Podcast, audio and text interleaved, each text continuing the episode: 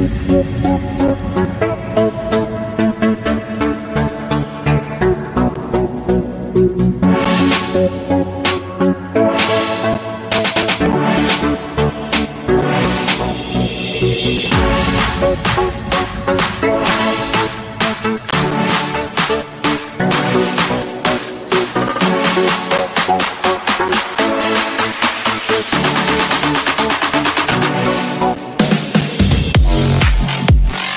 Competitive Hedge podcast.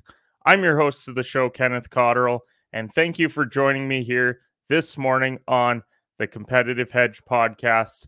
We talk about the day that was in the sports world, including our athlete of the day. We also talk about what bets we like today, what big games are on the slate, and so much more. This truly does cover a wide spectrum of sports, and we're excited to be with you here this morning. But before we get into today's episode, this episode is sponsored by Bet99.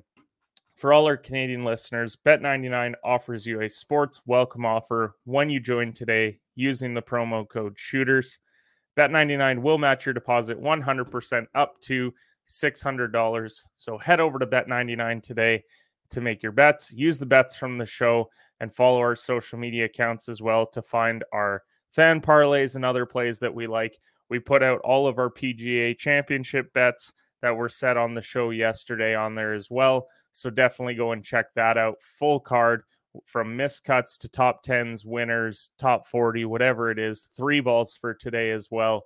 Then you want to check those out. But our athlete shout out, speaking of the PGA, goes out to Bryson DeChambeau. Not because he's even playing in the event this week, but I respect that he knew that he couldn't go as he's still recovering from that wrist surgery.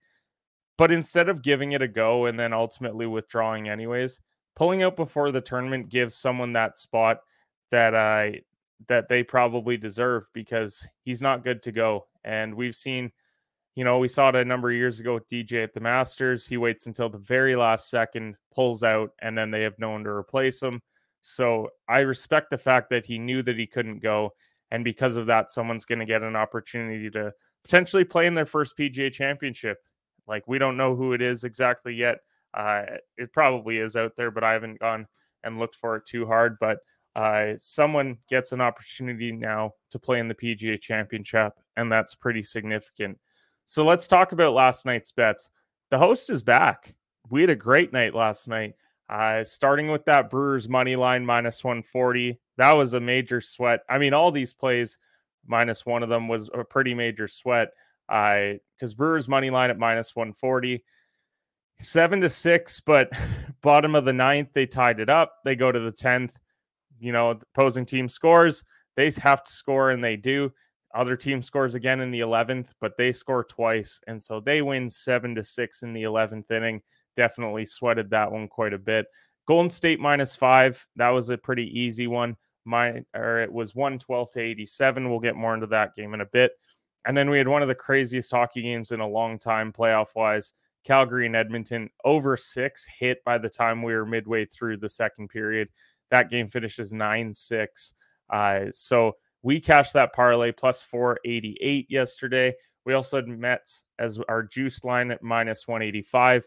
They cashed that. We had Draymond Green over seven and a half points. He cashed that with 10. Jalen Brunson was the lone loss of the night we had over 19 and a half and he unfortunately was unable to deliver for us there. But nonetheless great day. We're excited for today. We had no hedge fan lay yesterday got a little bit uh, caught up at work and so unfortunately was unable to post it but let's get into that daily news dump starting with that golden state and dallas game.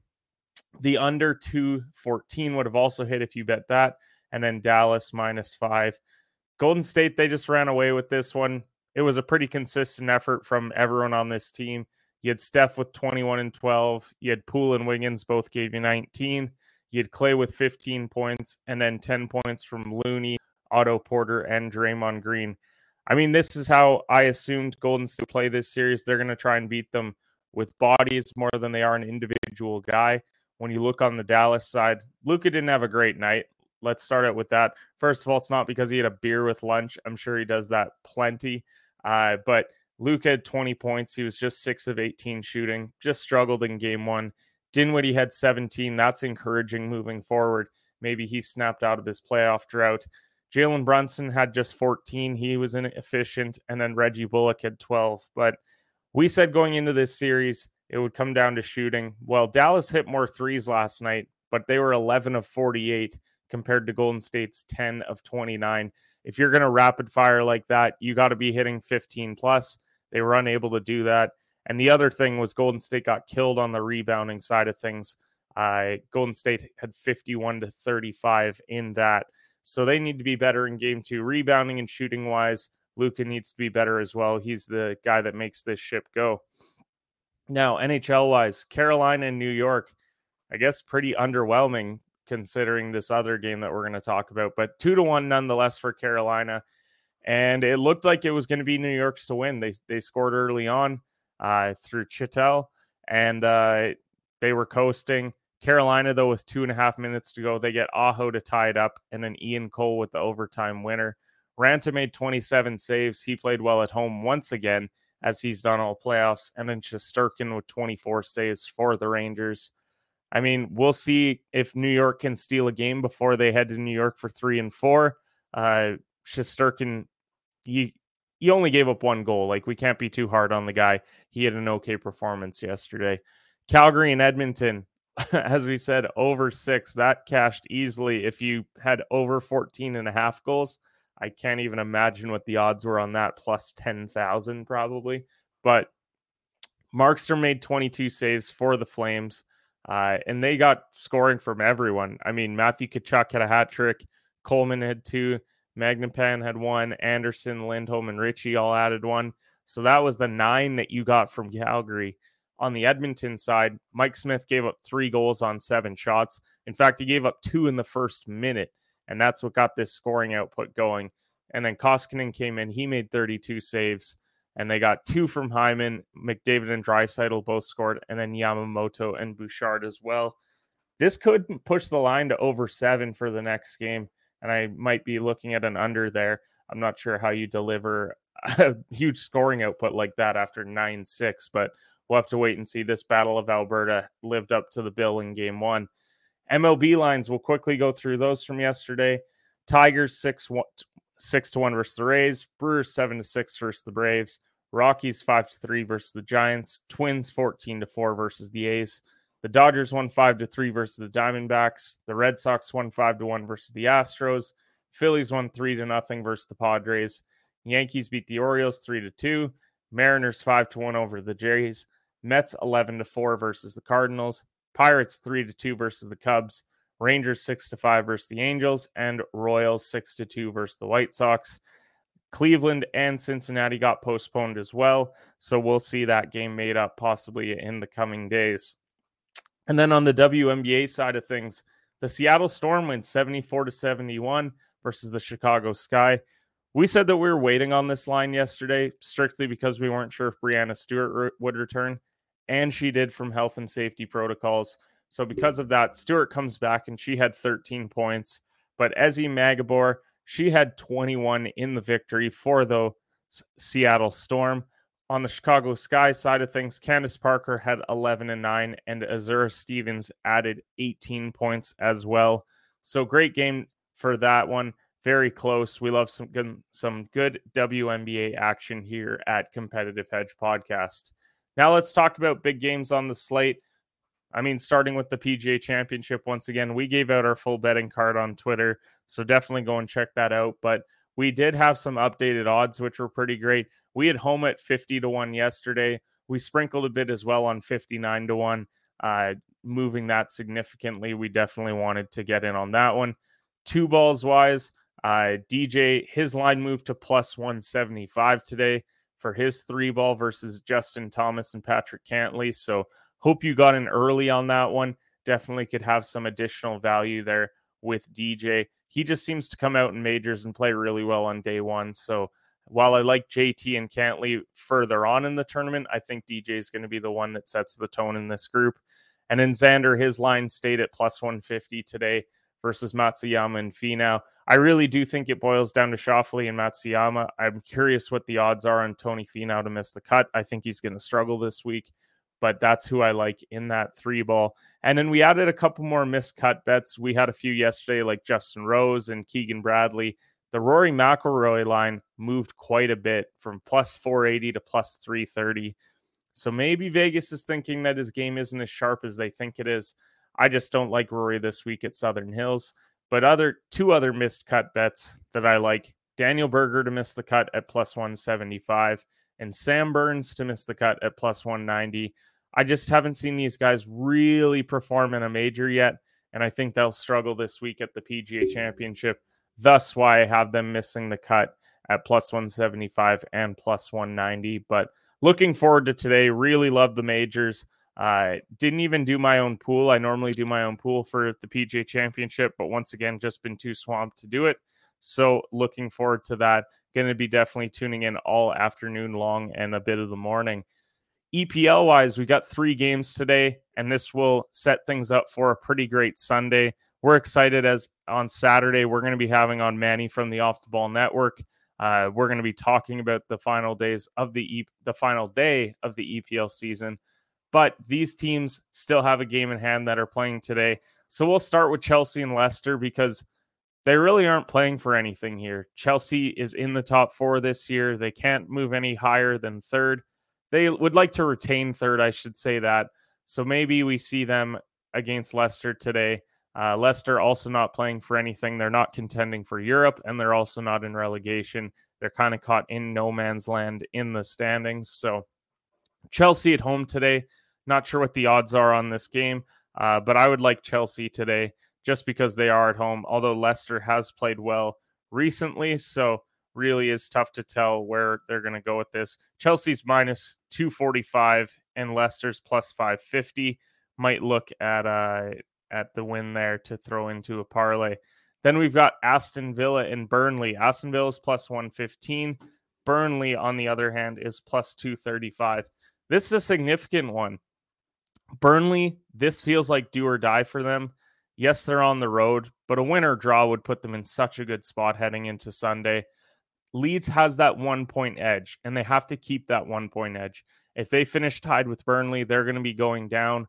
So they would like to see Burnley lose outright today. And then if Leeds win on Sunday, then things are in their hands. If we see a Burnley victory today, then Leeds fans have some cause for concern, including a good buddy of mine here, Patrick, who I know is a diehard Leeds fan.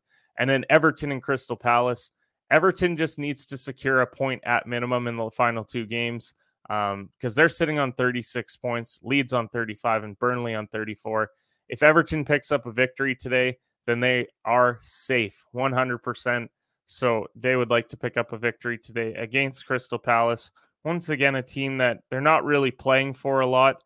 Um, Everton is minus 105 today at home. So that might be one if you want to sprinkle on Everton to win that game. WNBA games, we've got two tonight.